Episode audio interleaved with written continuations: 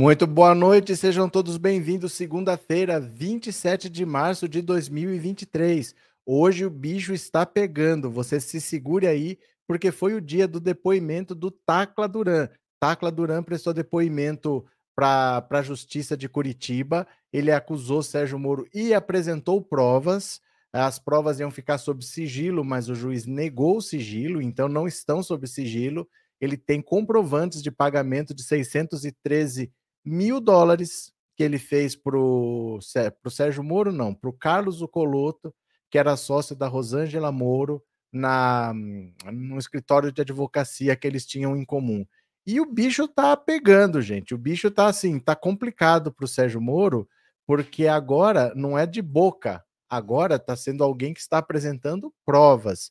Então, a partir de agora, as coisas vão começar a andar. Ninguém queria o depoimento do, do do Tacla Duran, mas o Tacla Duran prestou depoimento para a justiça acusando o Sérgio Moro. Além disso, o Jair Bolsonaro vai voltar na quinta-feira. O PL já pediu para o Flávio Dino, para a segurança do Distrito Federal, que quer segurança reforçada no aeroporto. Ele chega quinta-feira, às 7h15 da manhã, mas o verdadeiro motivo, o verdadeiro motivo do, do Jair Bolsonaro ter fugido do Brasil, hoje eu estou pensando em várias coisas ao mesmo tempo, vocês me desculpem, viu? O verdadeiro motivo do Bolsonaro ter fugido para os Estados Unidos não é que ele queria ficar lá para sempre, não é porque ele queria ir para a Itália, não é porque ele queria ir para qualquer outro país, não é nada disso. Eu já vou contar para vocês qual que é o motivo e o motivo é bizarro, vocês não vão acreditar como a cabeça desse cara não funciona direito, mas tudo bem. Quem está aqui pela primeira vez, se inscreva no canal, quem está já inscrito, mande um super chat, um super sticker, torne-se membro, tá? Eu preciso que vocês se tornem membro para fortalecer o, o canal. O YouTube ele não liga muito para quantos inscritos o canal tem. Porque você pode se inscrever e desinscrever quando você quiser. Ele liga para quantos membros o canal tem. Porque o membro paga e o YouTube fica com metade. Então ele divulga mais os canais que têm mais membros. E inscritos não faz tanta diferença para ele, porque vale mais a visualização do que você estar tá inscrito pura e simplesmente, tá? Então, se você puder, você se inscreva e torne-se membro do canal. Eu tô meio zuretinho assim hoje, porque a Teca tá internada, viu, gente? Vocês lembram que eu falei ontem que ela tava com dor, que ela tinha tomado sulfato ferroso, ela tava agitada, que ela tava latindo? Eu levei ela de madrugada, passei a madrugada acordado, levei ela para uma clínica que tem aqui e ela ficou internada lá. Deve sair amanhã, mas ela ainda não está aqui. Então, tô sem dormir de ontem para hoje aqui, tô meio atrapalhado, mas vai tudo dar certo, tá bom? Eu vou compartilhar a tela, vamos ler as notícias aqui. Tem que trabalhar, é o jeito, porque a consulta é cara, mas vamos lá. Coragem. Bolsonaro retorna ao Brasil nesta semana. PL pede segurança no desembarque. Olha só, ele vai aproveitar o momento. O presidente do PL, Valdemar Costa Neto, enviou ofício ao governo do Distrito Federal e ao Ministério da Justiça pedindo apoio na segurança para a chegada do ex-presidente Jair Bolsonaro ao Brasil. Após uma temporada de três meses nos Estados Unidos, a equipe do ex-chefe do Planalto confirmou que ele retorna ao país na próxima quinta-feira. Nesta terça, os órgãos responsáveis já se reúnem para a elaboração de um plano de atuação. A ação do governo deve se limitar apenas à chegada de Bolsonaro que deve desembarcar no Aeroporto Internacional de Brasília por volta das 7h15 da quinta-feira. O ex-presidente está nos Estados Unidos desde dezembro do ano passado, após sair derrotado das eleições que definiram vitória ao ex-presidente Lula. No Brasil, Bolsonaro deve cumprir uma agenda institucional como presidente de honra do PL. Ele também deve se consultar com o médico cirurgião Antônio Luiz de Vasconcelos Macedo para um procedimento de correção de hérnia e obstruções intestinais por conta do episódio da facada durante a campanha para presidente de 2018 em Juiz de Fora.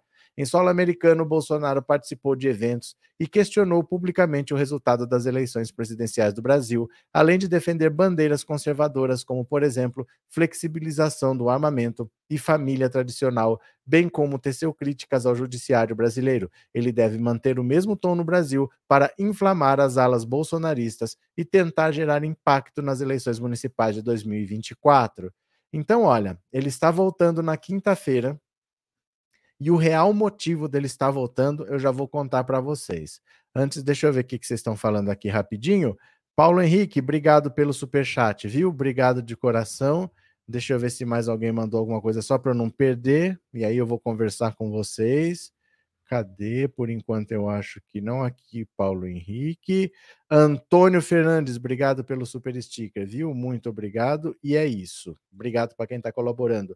Antônia, estão falando que já estão indo caravanas para Brasília. Será que vai ter quebradeira de novo? Claro que não, Antônia. Quem quer ir para Papuda? Aquilo só acontece uma vez. Não vai ficar acontecendo todo fim de semana, porque duas mil pessoas foram presas para Papuda. É claro que não vai ter nada, né?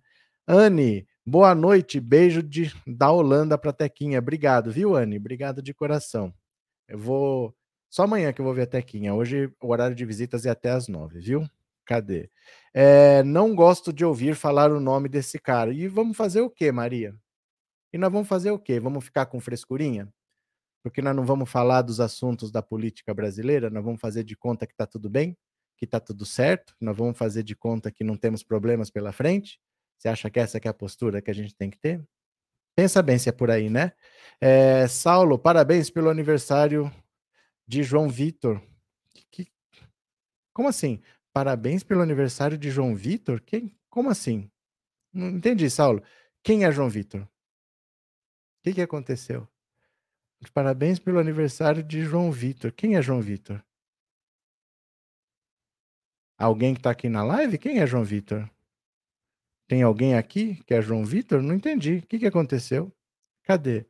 É, me explica, tá? Maria Carolina, boa noite. Cheguei agora, por acaso não me notificaram. Está tantos esperando e eu também estava esperando. Beijo na tequinha. Ela já se acalmou? Não, ela está internada. Está internada, tá? Eu não sei o que está acontecendo com o YouTube, que tá a live fica aparecendo. É... Deixa eu ver como é que tá aqui. Como é que ela está aparecendo? Deixa eu ver aqui. Como é que está aparecendo? Tá lá, em breve. Eu não sei por quê.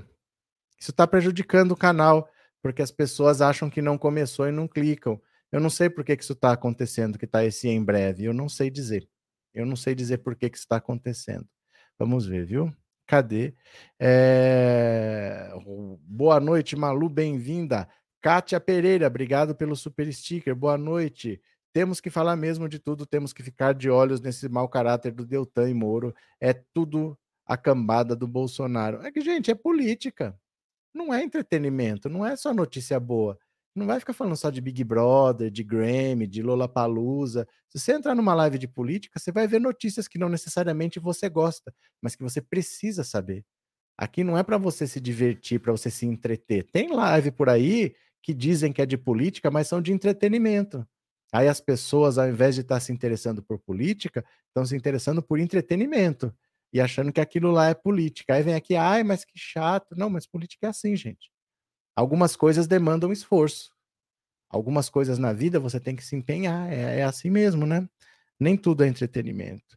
Cadê?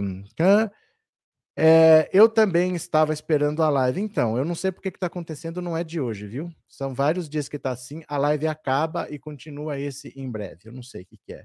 Sidney, obrigado pelo super sticker, viu? Agora deixa eu ver aqui. Bora para mais uma.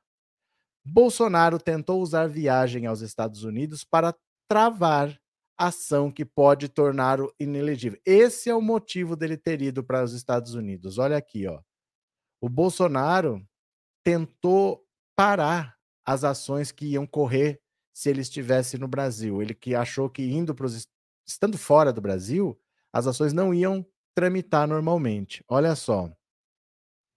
A defesa de Jair Bolsonaro, que volta ao Brasil na próxima quinta-feira, tentou usar a temporada que ele passou nos Estados Unidos para travar o andamento de uma ação que tramita no TSE e pode declará-lo inelegível por oito anos. Os advogados de Bolsonaro buscaram evitar que ele fosse notificado formalmente do processo em que a campanha de Lula o acusa de abuso de poder político por ter recebido cantores sertanejos e governadores no Palácio do Planalto e no Alvorada para agendas de tom eleitoral. A ação foi protocolada no final de outubro, mas quando o TSE foi notificar Bolsonaro sobre o processo, ele já não estava mais no Brasil. Sem a notificação, o processo não pode prosseguir. O relator do caso, Benedito Gonçalves, decidiu então enviar a notificação para o endereço pessoal de, do ex-presidente, no condomínio Vivendas da Barra, na zona oeste do Rio de Janeiro. Com a papelada foi recebida pelo porteiro, Gonçalves considerou Bolsonaro notificado, o que seus advogados contestaram. É fato público e notório, como amplamente divulgado pela mídia, que Jair Messias Bolsonaro se encontra desde o dia 30 de dezembro de 2022 nos Estados Unidos da América, cumprindo agenda profissional, razão evidente pela qual não poderia receber a citação que lhe foi endereçada na cidade do Rio de Janeiro, escreveram os advogados o time jurídico capitaneado pelo ex-ministro do TSE, Tarcísio Vieira de Carvalho, pediu que a notificação fosse cancelada, mas Benedito Gonçalves não aceitou. A citação realizada pelo correio, recebida por funcionário do condomínio, é plenamente válida. Não há informação de que o investigado deixou de ter domicílio civil no local, tanto que a própria defesa aponta que ele se encontra cumprindo agenda profissional. Então ele não deixou de morar lá. Se ele não deixou de morar lá, não tem problema o porteiro ter recebido. O Código de Processo Civil, de fato, prevê que nos condomínios será válida a entrega de mandado a funcionário da portaria responsável pelo recebimento da correspondência. Além disso, o ministro considerou que, como a própria defesa tomou conhecimento do processo e pediu seu arquivamento, o ex-presidente tinha sido notificado formalmente. Ele escreveu no despacho, negando o pedido da defesa, que as regras são claras e não podem deixar de ser aplicadas pelo simples juízo de conveniência do réu. O processo relativo aos eventos promovidos por Bolsonaro nos dois palácios presidenciais é um dos 16 que pedem a sua inelegibilidade. Em outubro do ano passado, Logo após o primeiro turno, o então candidato do PL à reeleição recebeu no Palácio da Alvorada o apoio público de governadores reeleitos de Minas, Romeu Zema, do Rio, Cláudio Castro. Além disso, cantores sertanejos como Gustavo Lima, Leonardo, Zezé de Camargo e Marrone também foram ao palácio para manifestar apoio a ele. Para o advogado Luiz Eduardo Pessinin, integrante da Academia Brasileira de Direito Eleitoral, o pedido de Bolsonaro para contestar a citação não tem fundamento. Em verdade, a defesa do ex-presidente é, levanta esse argumento para sustentar uma possível nulidade do processo em caso de julgamento desfavorável. O fato de Bolsonaro estar nos Estados Unidos não pode atrasar o processo, já que somente agora se tornou pública a data de seu retorno ao Brasil. Procurada, a defesa não se manifestou. Então, olha só. O Bolsonaro sabia que ia ter ações contra ele.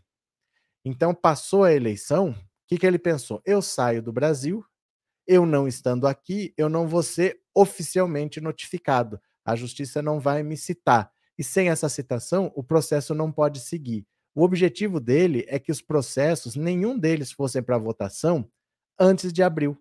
Porque chegando abril, o Lewandowski se aposenta. E o Lewandowski seria um voto contra. No TSE são só sete ministros.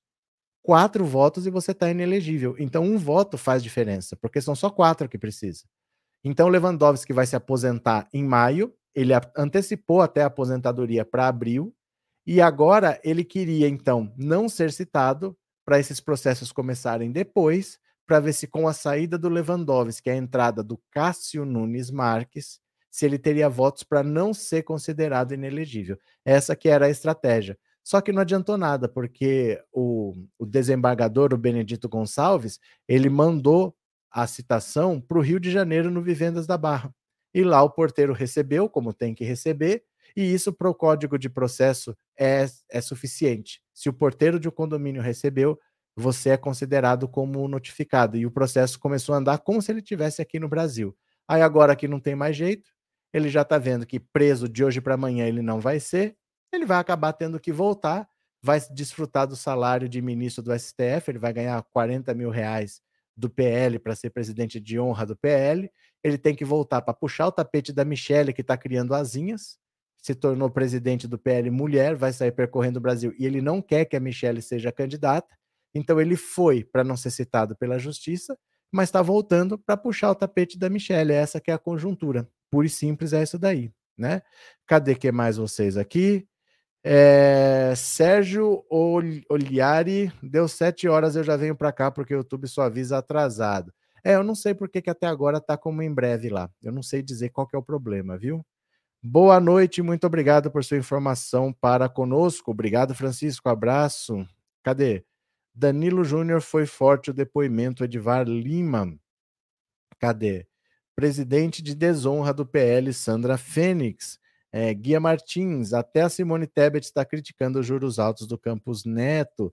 Demetrios, boa noite a todos da live. Boa noite. Cadê quem mais que vocês estão falando? Gente, vocês precisam colaborar com o canal, com super sticker, com super chat, viu? Senão o YouTube não divulga. Sidney Ribeiro, obrigado pelo super sticker. Kátia Pereira, obrigado pelo super sticker também, valeu. Acho que eu não pulei nenhum, né? Sidney, Kátia, acho que não. Acho que eu não pulei nenhum. E o Saulo, eu tô tentando entender. Parabéns pelo aniversário de João Vitor. Eu não sei quem é João Vitor. O que, que acontece? Saulo, manda parabéns pelo aniversário. Ah, agora entendi do que se trata. Ah, seu filho se chama João Vitor, está fazendo aniversário hoje. Então, parabéns ao João Vitor. Porque, como você fala assim, para... parece que o João Vitor é alguém que eu conheço. Ó, oh, parabéns aí, viu, pelo aniversário do João Vitor. Quem que é?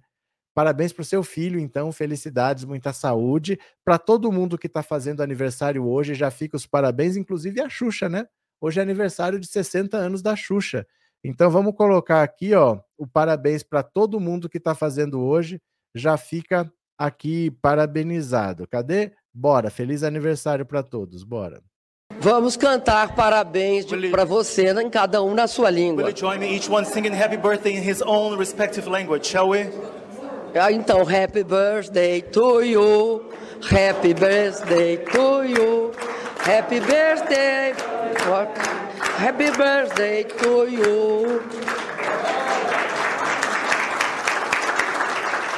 Parabéns, João Vitor, filho do Saulo. Felicidades, tudo de bom para você, viu? Cadê que mais aqui? Boa noite a todos nós da live e ao professor. Boa noite, Nadir. Deixa eu só molhar a garganta e bora.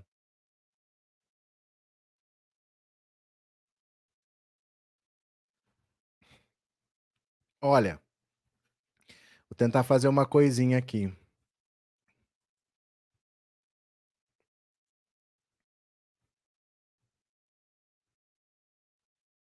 Tô tentando ver se se adianta alguma coisa aqui. Eu não sei por que que tá esse 00000 aqui que fica em breve. A live está aparecendo como em breve aqui no YouTube. Não sei qual é o problema. De verdade. Mas vamos lá. Deixa eu pegar aqui. Danilo, obrigado pelo super chat, viu? Vamos falar do Tacla Duran. Tacla Duran prestou depoimento hoje. Então dá uma olhada aqui, ó. Tacla Duran prestou depoimento hoje. Tacla Duran é o terror de Sérgio Moro. Bora, venham para cá.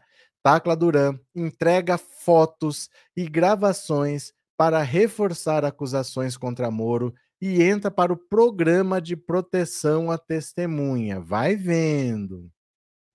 O advogado Rodrigo Tacla Duran, que trabalhou para a empreiteira Odebrecht, entregou à justiça fotos e gravações que comprometeriam o ex-juiz da Lava Jato e senador Sérgio Moro. O juiz Eduardo Apio, da 13ª Vara Federal de Curitiba, determinou que o advogado seja incluído em um programa de proteção a testemunhas do governo federal. Procuradores pediram que os documentos entregues fossem preservados sob sigilo nível 4, um dos mais restritos. Claro, os procuradores querem proteger o Sérgio Moro, não querem que nada seja divulgado. O magistrado, no entanto, divergiu e não decretou sigilo. Tacla Duran afirma ter provas de que pagou 613 mil dólares a advogados ligados à advogada e hoje deputado federal Rosângela Moro, mulher do hoje senador Sérgio Moro. As acusações de Tacla Duran foram reveladas pela coluna em 2017. Na época, ele afirmou no rascunho de um livro que o advogado Carlos Ucoloto Júnior, sócio de Rosângela Moro e amigo próximo de Moro, prometeu a ele facilidades na Operação Lava Jato em troca de dinheiro. Tacla Duran trabalhou de 2011 a 2016 para Odebrecht e tem sido apontado pelo Ministério Público Federal como o operador financeiro de esquemas da empresa. Desde então, ele vem fazendo uma série de acusações. Segundo Tacla Duran, as conversas entre eles, o Coloto, envolveriam abrandamento de pena e diminuição da multa que deveria ser paga em um acordo de delação premiada. O dinheiro do Caixa 2, ainda segundo Duran, serviria para Zucoloto cuidar das pessoas que o ajudariam na negociação, que, se, que seria feito com a força-tarefa da Lava Jato em Curitiba. Embora não fosse acusado de nada, nem citado na denúncia, Sérgio Moro tomou a frente da defesa de Zucoloto e reagiu de forma enfática. Olha só.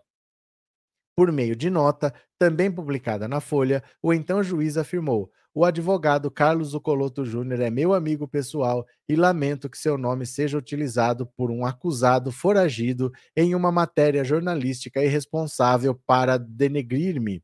Na época, a Força Tarefa de Curitiba também divulgou uma nota com 11 autógrafos em que dizia repudiar as acusações de Tacla Duran contra o amigo de Moro. Olha aqui, ó. Eita! Olha o Sérgio Moro aqui, ó. Ei, casal feliz, que gente tosca, meu Deus do céu. No dia 16 deste mês, o juiz Eduardo Apio, da 13ª Vara Federal de Curitiba, decidiu revogar a prisão preventiva do advogado Rodrigo Tacla Duran. A determinação se deu na esteira de uma decisão proferida nesta semana pelo ministro do STF, Lewandowski, que suspendeu cinco processos da Operação Lava Jato que usaram provas apresentadas por delatores da Odebrecht. As provas já haviam sido declaradas inválidas pela segunda turma em ação apresentada pelo presidente Lula. Então, olha só, o Tacla Duran prestou depoimento hoje e, oficialmente, em depoimento, ele confirmou tudo o que ele já falava e apresentou as provas. O que, que ele tem? Basicamente é o seguinte: ele era advogado da Odebrecht e ele era acusado como uma pessoa que distribuía a propina a Odebrecht, para ganhar licitação, para entrar em disputa, ela ia corrompendo as pessoas das empresas e o dinheiro passaria por ele. Essa é a acusação. Só que ele diz que é o seguinte: esse Carlos Zucoloto, que é amigo do Sérgio Moro, chegou para ele e falou assim: Cara, você está ferrado. Você vai ser condenado no mínimo a 20 anos de prisão e vai pagar uma multa de 15 milhões. Você está ferrado. Isso aí é certeza que você vai ser condenado. Mas dá para a gente conversar. Dá para a gente conversar se a gente fizer assim. Primeira parte, você abandona seus advogados e contrata o escritório da Rosângela Moro, do qual eu sou sócio. Então, seus advogados vão ser do meu escritório com a Rosângela Moro. E você vai pagar para eles 5 milhões de dólares para advogado. A sua multa ia ser de uns 15 milhões. A gente vai baixar para 5. Então, você ia gastar 15, você vai gastar 5 de multa, 5 dos advogados, ainda sobra 5 para você gastar. Vai diminuir ainda para você. E a sua pena de 20 anos, a gente baixa para uns 3, 4 anos aí. No máximo você vai ficar de tornozeleirinha, mas você não vai ser preso. Essa é a denúncia do Tacla Duran, que o Zucoloto, amigo do Sérgio Moro, quis fazer, dizendo que o Sérgio Moro ia vender uma sentença para ele. Basicamente é essa a denúncia dele. A questão é, ele deu uma entrada de 613 mil dólares, ele tem o comprovante. E ele tem print de conversa, e ele tem vídeo, e ele tem áudio. E ele tinha isso tudo e denunciou. Aí o Sérgio Moro decretou a prisão dele. Como ele tem passaporte espanhol, ele fugiu do Brasil e foi para a Espanha. O Sérgio Moro mandou a Interpol atrás dele. A Interpol bateu na porta da casa dele. Ele explicou que ele estava sendo perseguido pela justiça brasileira e contou a história e mostrou os documentos. A Interpol aceitou o que ele falou, e tirou o status de procurado. Por isso que ele está vivendo numa boa na Espanha. A Interpol foi até na porta dele e entendeu. Aí o governo espanhol quis saber da história. E ele explicou essa mesma história lá, e o governo espanhol aceitou. Aí o Ministério Público da Suíça foi querer saber. E ele explicou. E o Ministério Público, entre aspas, né, dos Estados Unidos também quis saber. E ele explicou e todo mundo aceitou a história dele. Só no Brasil que ninguém ouvia. O Sérgio Moro nunca se interessou pela delação dele, ele queria fazer delação, mas ele ia atacar o Sérgio Moro, então o Sérgio Moro nunca aceitou o depoimento dele. Agora que mudou o juiz da 13ª vara, ele revogou essa prisão preventiva e marcou o depoimento para hoje. E ele prestou o depoimento e ele mostrou todas as provas. Agora tem que esperar o que, que o juiz vai determinar a partir desse depoimento. A primeira coisa que ele já fez foi, ele foi incluído no Programa Nacional de Proteção a Testemunhas, ele já tem uma proteção, ele não está no Brasil, mas ele foi incluído. A, o depoimento foi por videoconferência. E os procuradores, amiguinhos do Sérgio Moro, da Lava Jato, que também estão tudo mais sujo que pau de galinheiro, falaram: olha, tem que pôr sigilo. O depoimento, as provas, tem que estar tá tudo sob sigilo. O juiz falou: não, não vou pôr sigilo, não. Quem quiser ver vai ter acesso depois. O depoimento eu não sei se acabou, porque esse depoimento às vezes leva horas. Era hoje, eu não sei que horas começou, e eu não sei se já terminou. Pode não ter terminado ainda, mas amanhã a gente vai ter informações mais precisas. Ele depois apresentou provas, vídeos, áudios, detonou o Sérgio Moro. Ele tem prova de toda a corrupção, que a Lava Jato era uma fábrica de delação premiada que enriqueceu muita gente. Vamos ver. É, Jorge Pardal, apesar de todas as provas, esses nojentos todos vão ficar sem punição. Jorge, você não pode falar um negócio desse. Sabe por quê? Porque você não tem elementos para falar isso. Qual foi a prova que apareceu até agora? Agora estão aparecendo as provas. Se não aconteceu antes, você não pode falar do nada assim. Ah, mas apesar. Baseado em que você está falando isso? Você entendeu? Agora tem prova. Porque uma coisa é a gente saber, outra coisa é a gente ter prova. Eu sei da história do Tacla Duran, mas eu não tenho a prova. As provas não apareceram ainda, apareceram agora que ele prestou depoimento. A coisa muda. Eu posso saber que você é um ladrão, eu posso saber que você sequestrou alguém, mas eu não tenho prova, eu não posso te denunciar. Então a gente tem que olhar cada caso como um caso. Não adianta a gente ficar falando, ah, não vai dar em nada, ah, não vai dar em nada. Sabe por quê? Porque foi essa desconfiança que elegeu o Bolsonaro. Foi achar que todo político é igual, todo político é ladrão, que elegeu o Bolsonaro. Nós temos que ter mais paciência e olhar as coisas mais com lupa. Se não der em nada, vida que segue. Mas não vamos antes achar que não vai dar em nada, porque foi esse sentimento que elegeu o Bolsonaro. Valeu? É, Orlando, o Moro, sendo senador, pode perder o cargo por esse motivo e ser preso? Não interessa se ele é senador. Não interessa. Se ele cometeu um crime, ele é julgado, condenado, acabou. A única diferença é que ele vai ser julgado lá no STF porque ele tem foro privilegiado, né? Ele não vai lá na 13 terceira vara, mas se ele for condenado e preso, aí ele tem o mandato cassado lá, com certeza, não interessa isso não. Isso aí não tem nada a ver com o mandato de senador, entendeu?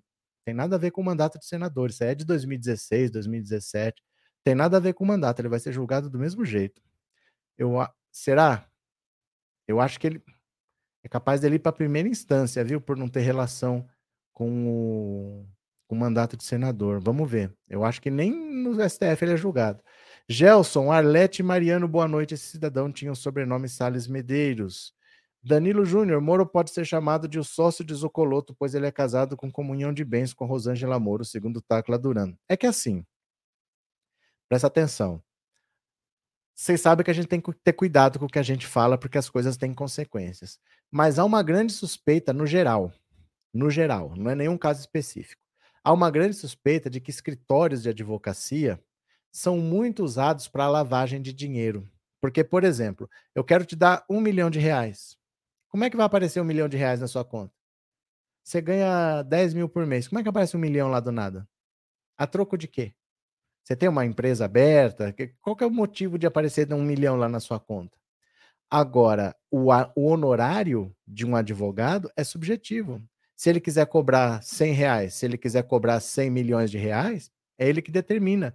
É diferente de um carro. Um carro tem um valor de tabela. Uma joia, você pode avaliar o valor dela.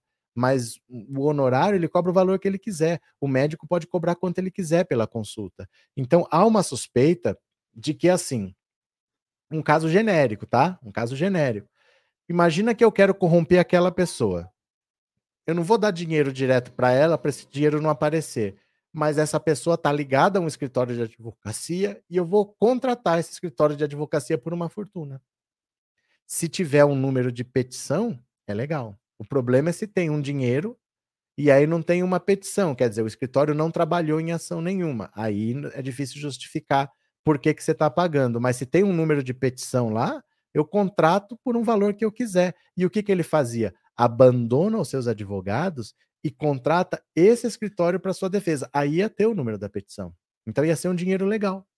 É uma maneira de você lavar dinheiro, entendeu? Essa é a denúncia do Tacla Duran, que você tinha que abandonar os seus advogados, contratar aqueles por 5 milhões de dólares e depois ia ter benefícios lá. Sua multa de 15 ia cair para 5, você ia pagar 5 de multa, 5 de advogado, 10 para 15 sobrou 5 ainda para você gastar, seu dinheiro roubado e a sua pena a gente baixava. Então, na Lava Jato, ninguém ficou preso.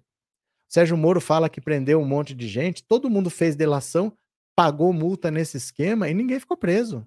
Tá todo mundo gastando o dinheiro que roubou. Foi uma grande farsa, foi uma grande máquina de, de dinheiro, uma máquina de delações, né? Cadê quem mais aqui? Deixa eu só não perder. Andréia, os crimes do Marreco e do Dallagnol não ocorreram quando tinham foro privilegiado? Não, porque eles só têm agora. Eles só têm agora. Um era juiz, outro era procurador? Não. Isso é de 2016, 2017. Eles têm foro de fevereiro para cá só. Eles só tomaram posse em fevereiro. Valeu, Andréia. Cadê que mais?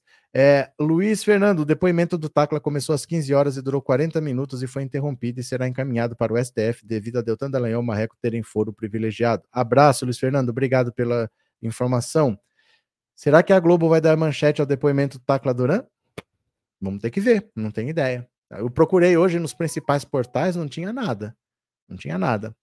Nelly, os 2 bilhões e meio que a Lava Jato recebeu iam ser dissolvidos também pelo escritório de Zucoloto e suas sócias. É, aquilo lá é o seguinte: o Moro fala que eles recuperaram dinheiro. É, é outra tá? mentira do Sérgio Moro. Ele não recuperou dinheiro.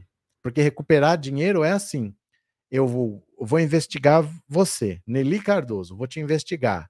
Eu achei 10 milhões de dólares numa conta na Suíça que é sua. Aí eu vou lá, pego esse dinheiro e trago. Isso é recuperar. Não era isso que acontecia.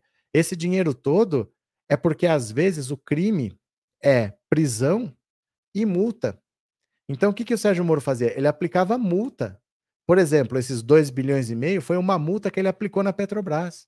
Então não é dinheiro que ele recuperou. Não é que ele achou dinheiro da Petrobras e que foi devolvido. É ele que aplicava a multa. E aí essa multa, ela é paga e faz o que com essa multa? O que, que faz com esse dinheiro? Porque esse dinheiro não pode ficar parado. Vai ficar onde? Vai ficar embaixo da cama? Você tem que decidir. O que, que vai fazer? Vai pôr numa conta corrente? Vai pôr numa poupança? Vai pôr num fundo de investimento? Vai comprar a telecena? O que, que vai fazer? Então você tem que criar um fundo e alguém tem que ser responsável por gerir esse fundo. Alguém fica responsável por esse dinheiro. Quem que queria ficar responsável por esses 2 bilhões e meio? Dallagnol. O Dallagnol queria usar esse dinheiro para eleger um senador por estado. Ele queria em todos os estados gastar uma montanha de dinheiro e eleger praticamente como se fosse um partido da Lava Jato. Por partidos diferentes, ele queria eleger um procurador por estado com esse dinheiro. É mole? É, Dinésio, obrigado pelo super chat, viu? Muito obrigado, valeu. Andréa, quando não tinham. Não, nada relativo a eles é quando eles tinham foro privilegiado. Eles só têm de, de, de fevereiro para cá. Um era juiz, o outro era procurador, viu? Agora que eles têm pelo que disseram aqui, foi encaminhado para o STF. Eu não vi essa informação porque não tem ninguém falando. A verdade é que não tem ninguém falando. Você entra no UOL, no Terra, no IG, no G, não tem ninguém falando desse depoimento. Amanhã já vai ter. É, Michele, o STF não vai fazer nenhuma por justiça nesse caso do Sérgio Moro e da Lanhol. Gente, não dá para saber. Não dá para a gente adivinhar o que vai acontecer. Nós temos que esperar, né? É, Isabel, Tipo, já que você não vai poder ficar com ele, então eu pego para mim. É isso que acontecia? Não sei do que você está falando, Isabel, do dinheiro, do dinheiro que eles pegavam. É porque assim, é normal que isso aconteça, tá? É um procedimento normal. Chegou um dinheiro, por exemplo, vamos dizer assim, Isabel, você me dá, vou falar uma quantia razoável, você me dá 10 mil reais. Eu não posso ficar com 10 mil reais aqui dentro de casa, em dinheiro vivo? Eu vou até aumentar o dinheiro. 100 mil reais. Você me deu 100 mil reais. Eu vou deixar aqui na gaveta. Eu tenho que pôr num banco. Mas pôr num banco onde? Eu vou pôr numa conta corrente? Eu vou investir em previdência privada? Eu vou investir em títulos do sei lá o quê? Eu tenho que fazer alguma coisa com esse dinheiro. Eu não posso ficar com esse dinheiro parado. A multa é a mesma coisa. Chegou um dinheiro, mas faz o quê? Então, normalmente, você cria um fundo e alguém é responsável por gerir esse fundo. Mas leva um ano para criar esse fundo, porque você tem que determinar regras, você tem que ter prestação de contas, você tem que criar esse fundo, demora. Normalmente leva um ano para criar. E no caso da Lanhol foi 24 horas. Em 24 horas foi criado o fundo e ele foi denominado como o gestor desse fundo. Aí o Gilmar Mendes mandou barrar.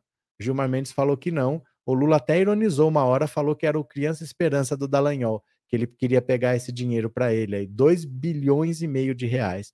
É multa, é multa que o próprio Sérgio Moro, olha só, ele determina uma multa, a empresa paga essa multa e o Dallagnol vai administrar esse dinheiro. Vê se tem cabimento um negócio desse. E eles acham que eles são honestos, né?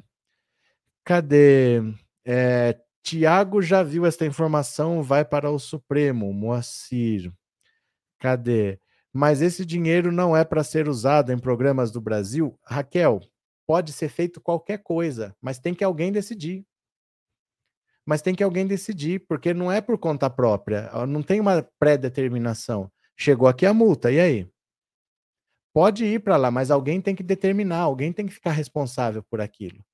Aí, normalmente, você cria um fundo e essa pessoa tem que gerir, porque às vezes, por exemplo, e se depois você é inocentado? Essa multa pode ser retirada, entendeu? Então não é porque a multa chegou que eu vou gastar. Eu determino a multa, só que você pode recorrer e você pode anular isso tudo. Você pode anular a pena, o processo pode ser anulado. O Lula foi condenado também a pagar várias multas. Entendeu? Só que os processos dele foram anulados. Então não é porque o dinheiro chegou que você sai gastando, porque você pode ter que devolver esse dinheiro. Então fica um tempo num fundo que tem que ser administrado por alguém, até que o processo se resolva. Agora que o processo se resolveu, agora vai para uma definição, para uma utilização definitiva. Mas enquanto isso, tem que saber, esse dinheiro vai, vai ficar o quê? Vai ficar aqui num, numa conta corrente, numa poupança? Como é que vai ser? Onde que, que vai fazer? Alguém tem que ser responsável e tem que prestar contas. Então, até que se decida o definitivo, o Dallagnol queria ficar com esse dinheiro. Cadê? É, Raimundo, eles podem ser caçados por causa disso? Gente, vocês têm que esperar o processo acontecer. Processo nem começou, é só um depoimento. Não dá para saber o que vai acontecer. Ninguém sabe o que, que o tacladora mostrou. A gente não viu ainda as provas, a gente não viu o que está lá. Só esperando para ver, né? Ó, deixa eu falar uma coisa para vocês. Eu precisei, acho que ser processado para entender isso, porque o velho da van me processou duas vezes. Tem dois processos do velho da van. Um é de 2020, o outro é de 2021. Até agora não aconteceu nada. Eu fui notificado, aí junto com o Ricardo, que é o advogado, nós apresentamos a nossa defesa, mas tá lá. É de 2020, já estamos em 2023. Até agora não aconteceu nada. Então, essa ansiedade de saber o que vai acontecer, na justiça não dá para ter, porque o ritmo é esse. Leva anos um processo desse. A gente não sabe quando isso vai se resolver. Vocês estão pensando que é assim, será que semana que vem o Sérgio Moro está preso, está caçado? Gente, não é assim. Não é assim. O velho da Van me processou em 2020, até agora não aconteceu rigorosamente nada. Está lá parado. Que, mas o que está parado por quê? Não sei. Não sei. Não tem informação, está parado. E a gente tem que se acostumar com isso. Você não sabe por quê, tá parado só. Quando acontecer alguma coisa, você é notificado, mas se não acontecer nada, você não tem informação, fica parado. É assim que funciona. Ah, mas o que pode acontecer? Gente, eles podem terminar o mandato e não ter sido finalizado esse processo ainda. Entendeu? A gente não sabe como isso vai acontecer. Cadê? É, Dinésio, cada vez mais o Sérgio Moro está acabando com a carreira dele, mas eu estou achando bom com certeza. É, Maria Maria, quando é. Gente, é incrível como no Brasil esses políticos sujos cometem tantos crimes e, em vez de ir para a cadeia, ganham cargos públicos, vivem com nosso dinheiro, pintando e bordando com a nossa cara. É que assim, Maria, dificilmente no Brasil alguém tem condição de cobrar alguém porque todo mundo faz alguma coisa errada e fica por isso mesmo. As leis têm muitas brechas e a justiça demora. Então, dificilmente os empresários, os políticos, os juízes, quem você pensar, dificilmente todo mundo está 100% com o que deve.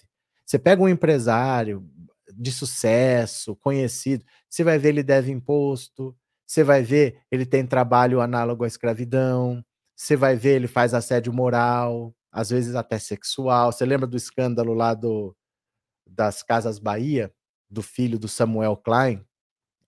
assédio sexual.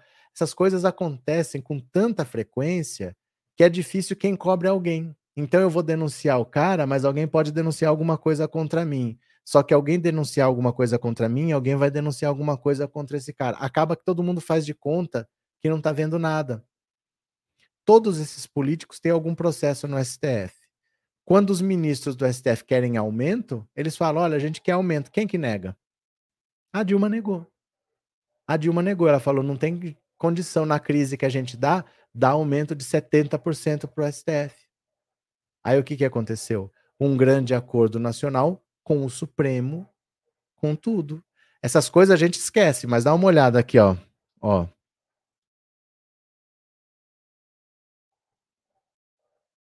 Ó.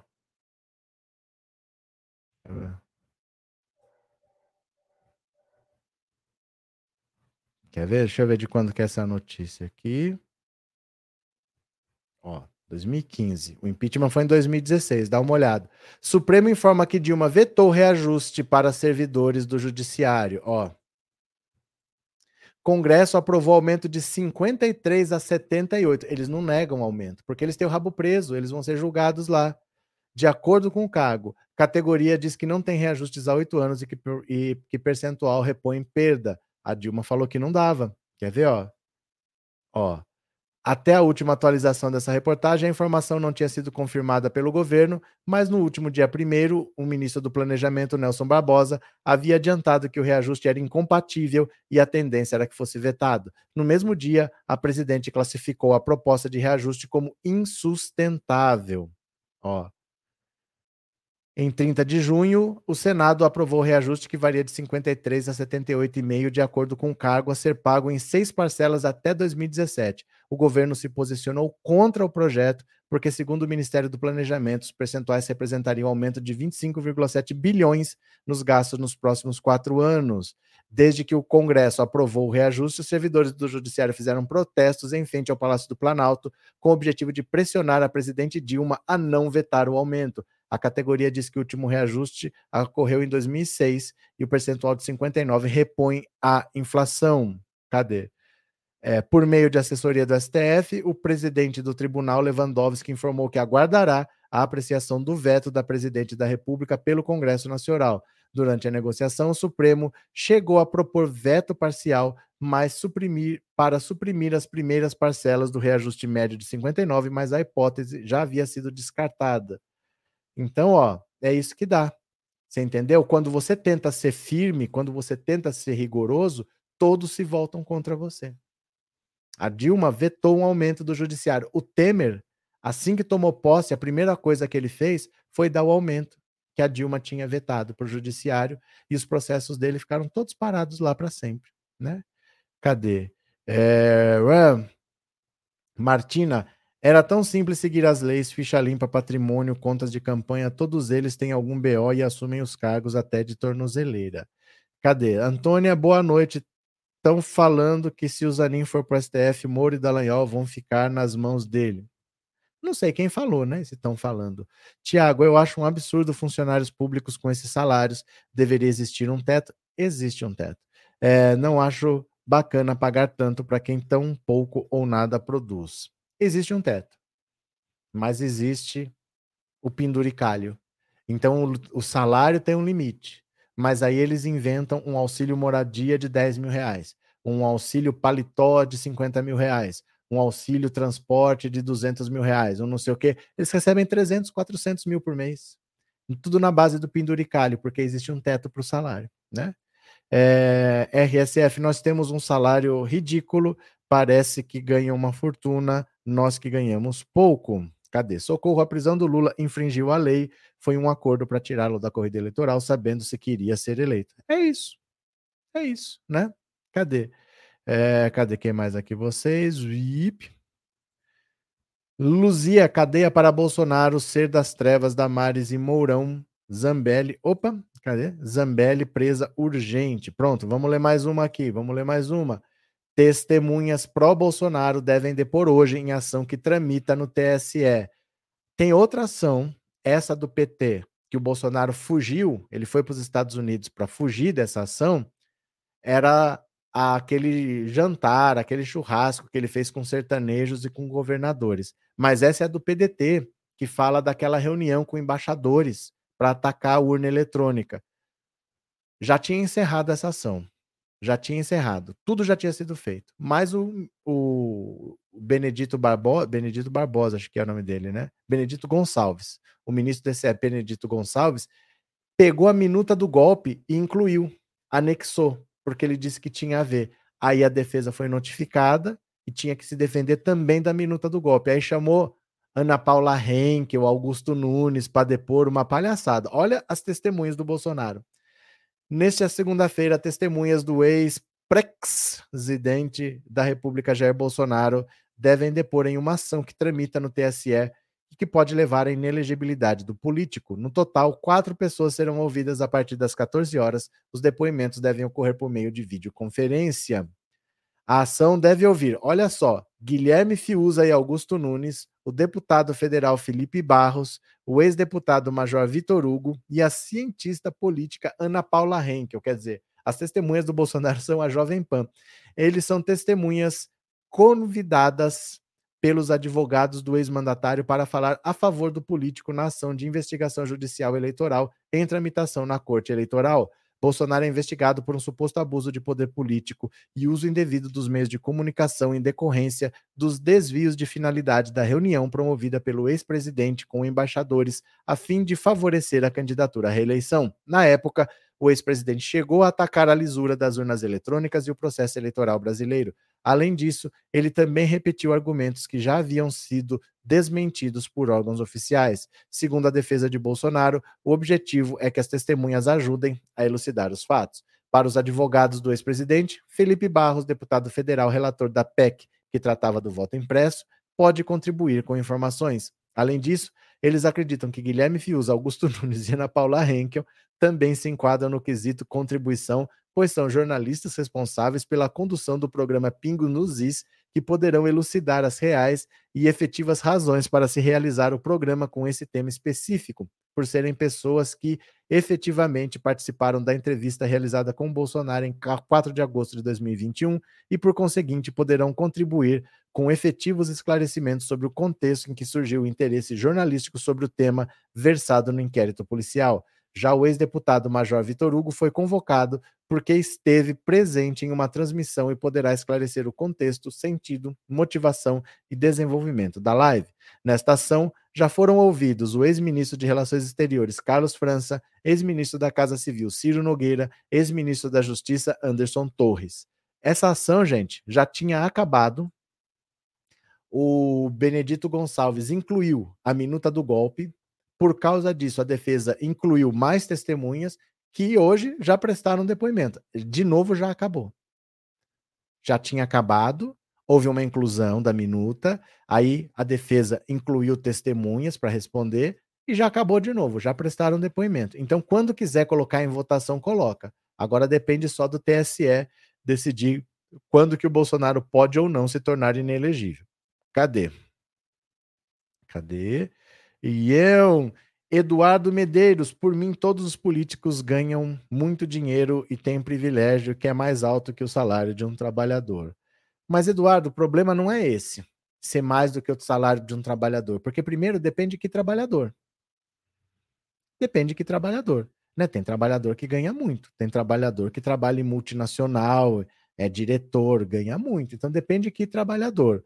Mas o problema não é o quanto ele ganha de salário. O problema é qual é o interesse dele? Porque se ele está trabalhando para melhorar a vida das pessoas, está muito bem pago. Não tem problema. O problema é se ele está lá só para se beneficiar. Porque aí esse salário é até insignificante perto do prejuízo que ele pode dar se ele está lá para se beneficiar. Imagina, por exemplo, o Bolsonaro que vendeu uma, uma refinaria que valia 4 bilhões de dólares que vendeu por 2 bilhões de dólares. Quer dizer, 2 bilhões a menos, metade do valor. Isso dá 10 bilhões de reais. Você acha que o problema é salário? Você acha que o problema é salário de 30 mil reais? Se ele está dando um prejuízo de 10 bilhões de reais numa venda dessa? Então, se você tiver lá realmente contribuindo, tá barato. O salário não é nada se a pessoa está realmente melhorando a nossa vida. Agora, se ela está lá para se beneficiar, o salário é até irrelevante. Porque o prejuízo que ela pode dar fazendo leis, assinando coisas que podem beneficiar uns e não a todo mundo, o salário até nem é nada, perto do prejuízo que ela pode dar. Você entende o que eu quero dizer? É, Luiz Carlos, pior justiça é a brasileira, só funciona para estupro e pensão alimentícia. O Peru dá um banho na justiça brasileira. Não, Carlos, você não entendeu ainda como funciona a justiça brasileira. Você está achando que ela não funciona. Esse é o maior erro do brasileiro, é achar que a justiça brasileira não funciona. Funciona perfeitamente bem. Ela funciona exatamente da maneira em que ela foi feita para funcionar. Essa é, é a questão. Não é que ela não funciona. Ela funciona exatamente da maneira para a qual ela foi criada para funcionar. Ela não foi criada para resolver o problema de todo mundo. Ela foi criada para manter o privilégio de quem tem dinheiro. Então, quem tem dinheiro, por exemplo, eu sou bilionário e você tá dependendo, você trabalha para mim, eu não te paguei mil reais. Eu espero. Eu sou bilionário, eu não tenho pressa. Você tem, porque você tem um salário baixo, você depende de mil reais. Então, se eu te oferecer 300, você aceita. Eu tinha que pagar mil. Ficou por 300. Então, a justiça lenta favorece o rico, porque o rico não tem urgência. E prejudica o pobre, porque o pobre tem urgência. A justiça lenta não é por acaso, é para favorecer o rico. Né? Por exemplo, ter vários recursos, vários recursos, você pode ir até o STF? Pode, mas se você tiver dinheiro. Vê se os pobres que são presos têm dinheiro para bancar advogado por vários anos, vai para o STJ, não tem dinheiro para isso. Então a juiz, a justiça que oferece esses recursos, ela está favorecendo os ricos, porque os ricos vão empurrando o processo por anos e eles acabam que eles não pagam. O pobre não tem condição de pagar isso tudo. Então não é que ela não funciona, ela funciona sim perfeitamente para aquilo que ela foi criada. Pensa desse jeito que você vai entender o que eu falei. Viu? Cadê? Raquel, o Brasil tem que ter uma mudança política radical para não haver tanta morosidade. Mas quem vai mudar? Mas quem vai mudar? Você acha que o político que se beneficia disso vai mudar? Ou a justiça que se beneficia disso vai mudar? Esse é o problema. Nós temos que mudar os políticos para mudar as leis. Não dá para achar que esses políticos vão mudar a lei. Nós temos que eleger pessoas sérias e existem. E existem, só que a gente tem que se dar o trabalho de escolher. A maioria, por exemplo, se você votar no Tiririca, não adianta querer mudança. O Tiririca está no quarto mandato. O que, que ele fez de relevante em três mandatos? Ele está no quarto, né? Começou agora. Em três mandatos o que, que ele fez de relevante? Então nós temos que mudar os políticos por pessoas comprometidas, e aí essas pessoas comprometidas, sem rabo preso, vão fazer a mudança. Mas enquanto o brasileiro votar desse jeito, o que, que a gente vai fazer? né, com essas pessoas se beneficiando disso? Qual é a justificativa para o Tiririca estar no quarto mandato dele? Ou qual é a justificativa para um Magno Malta ser um senador da República? Ou qual é o motivo para ter cento e tantos deputados que são da igreja? O problema não é ele ser religioso, o problema é que ele foi votado por ser religioso, por ser da minha igreja. Qual é a proposta dele para educação? Qual é a proposta dele para saúde? Qual é a proposta dele para comércio exterior? Não tem, é um candidato vazio. Ele foi votado porque é da igreja da, do eleitor. A igreja mandou votar, o cara votou. Enquanto o voto for assim, é difícil imaginar mudança. O voto tem que ser consciente em pessoas sérias e comprometidas. Aí a gente muda, mas o brasileiro não vota assim, infelizmente, né? A gente precisa mudar isso. Cadê que mais? Leila França, obrigado pelo super sticker, viu? Muito obrigado. É, a Jovem Pan de Bauru disse que vai tirar o Lula da presidência. Eles podem fazer isso? Podem. Ô, gente, vocês têm uma dúvida que são engraçadas às vezes. Olha, a Jovem Pan de Bauru vai tirar o Lula da presidência? Beleza. Eu vou lá conversar com eles. Vou falar, vocês não vão tirar o Lula da presidência, não. Gente, assim, não existe tirar ninguém da presidência. Não existe. O Bolsonaro já ensinou o que, que você faz. Você solta verba, que você compra os votos que você precisa. Você só precisa, se tiver um processo de impeachment, você só precisa de 171 votos. Só isso que você precisa. Se você comprar o Arthur Lira, ele não vai aceitar nenhum pedido. Se você colocar um PGR capacho, ele não vai te denunciar. Mesmo assim, se você não tiver um PGR capacho, se você não tiver um, um presidente da Câmara comprado, se você soltar umas emendas parlamentares, 170 deputados que é o que você precisa para não sofrer impeachment, você acha. Acaba isso daí. O Bolsonaro mostrou pra gente como que não sofre impeachment. Não tem esse papo de vão tirar o Lula. Não existe isso. Não existe isso, né? Cadê? É, o Marreco deve ter comprado o diploma, pois não entende da profissão. Ó, esse é um caso muito sério, porque assim, vou mostrar aqui uma coisa para vocês, ó. Tem umas coisas estranhas na vida do Sérgio Moro que eu gostaria de que vocês que sabem tudo me explicassem. Você quer ver? Olha aqui, ó. Para vocês não falar que eu estou inventando, ó. Tá aqui, Sérgio Moro. Vamos ver a biografia desse cara. Ó, Juventude e Formação Acadêmica. Veja isso aqui. Ó, formação acadêmica. Ó, recebeu o título de mestre em Direito em 2000. Ele se tornou mestre em Direito em 2000. Em 2002, concluiu o doutorado. Gente, é, doutorado, segundo o MEC, o mínimo são 48 meses, são quatro anos. Quatro anos. É o mínimo para você fazer um doutorado. Normalmente as pessoas fazem seis anos, porque quatro é o mínimo. Você tem que fazer aulas durante o doutorado que levam quatro anos. Mais o tempo para você desenvolver o seu, sua tese, o seu trabalho, o seu projeto. É o mínimo, são quatro anos. Como que ele fez mestrado em 2000 e doutorado em 2002? Ele não pode concluir o doutorado em 2002 se ele concluiu o mestrado em 2000. Eu não sei como isso aconteceu. Eu não sei como isso aconteceu, que o Sérgio Moro fez doutorado em dois anos. O mínimo são quatro anos, são 48 meses. Não sei como é que é isso, viu? É, esse problema é a maneira como ela foi criada sempre a favor dos ricos. Sim, a justiça brasileira não é uma justiça que não funciona, é uma justiça que funciona perfeitamente para aquilo que ela foi criada, né? Cadê que mais aqui? Rosemary, isso é culpa do povo que vota por religião não salva ninguém, o povo vota porque os olhos do fulano é azul, pois eu já ouvi isso de uma pessoa. Então, mas o povo é vítima. Não é culpa do povo, o povo é vítima. É uma população que, pensa comigo, 523 anos de país. O povo não votou até 1889 porque não tinha eleição para imperador. O Brasil era um império, não tinha eleição para imperador. Aí virou república.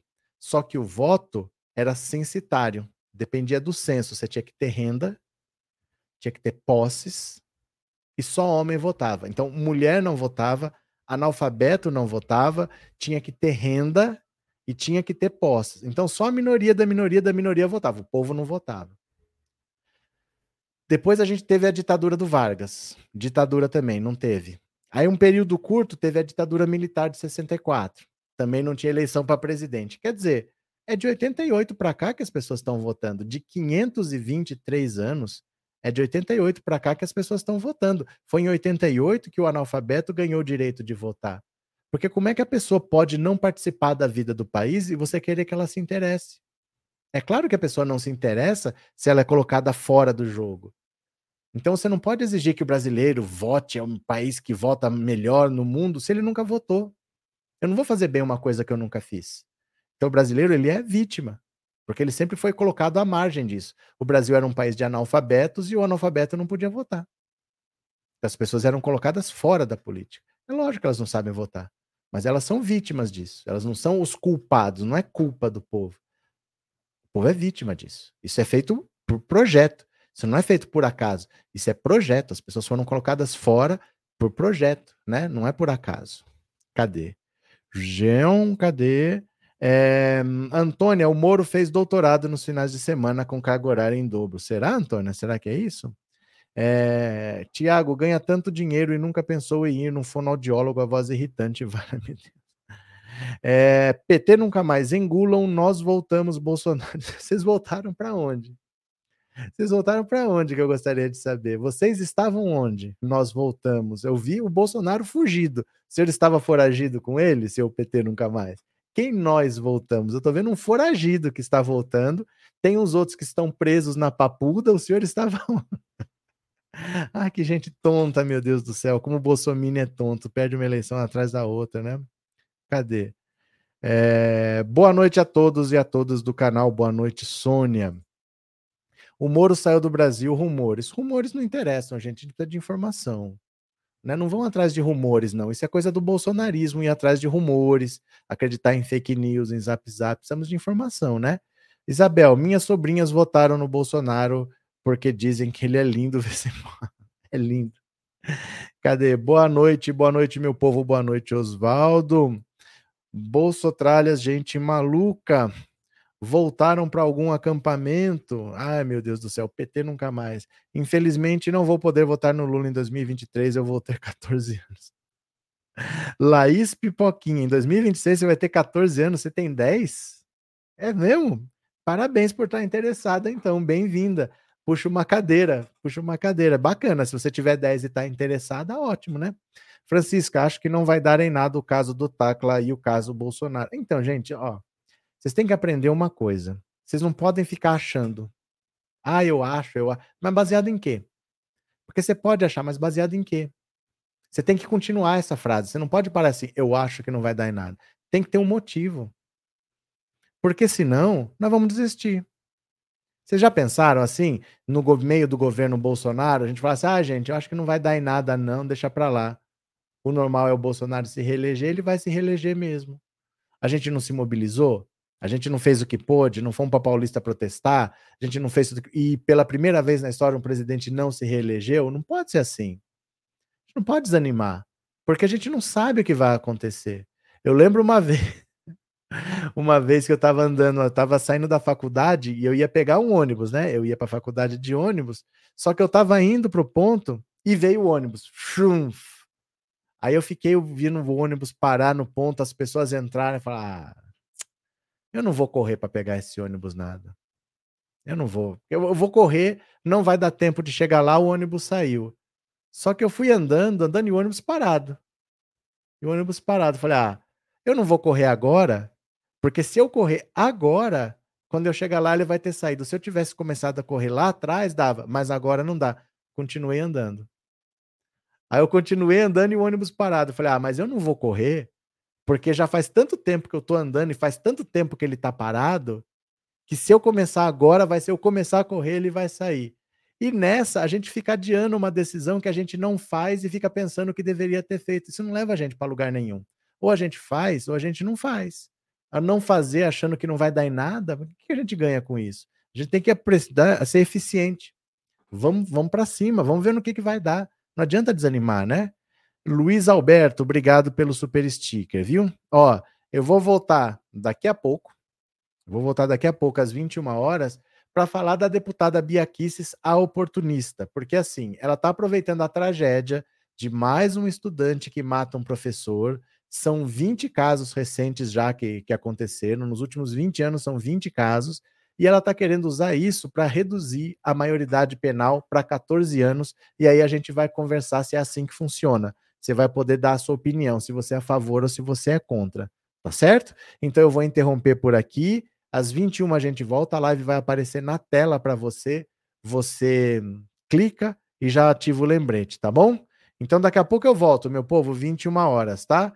Beijo, obrigado por terem vindo. 21 horas tem mais, eu já fui. Beijo, beijo, beijo, beijo, beijo.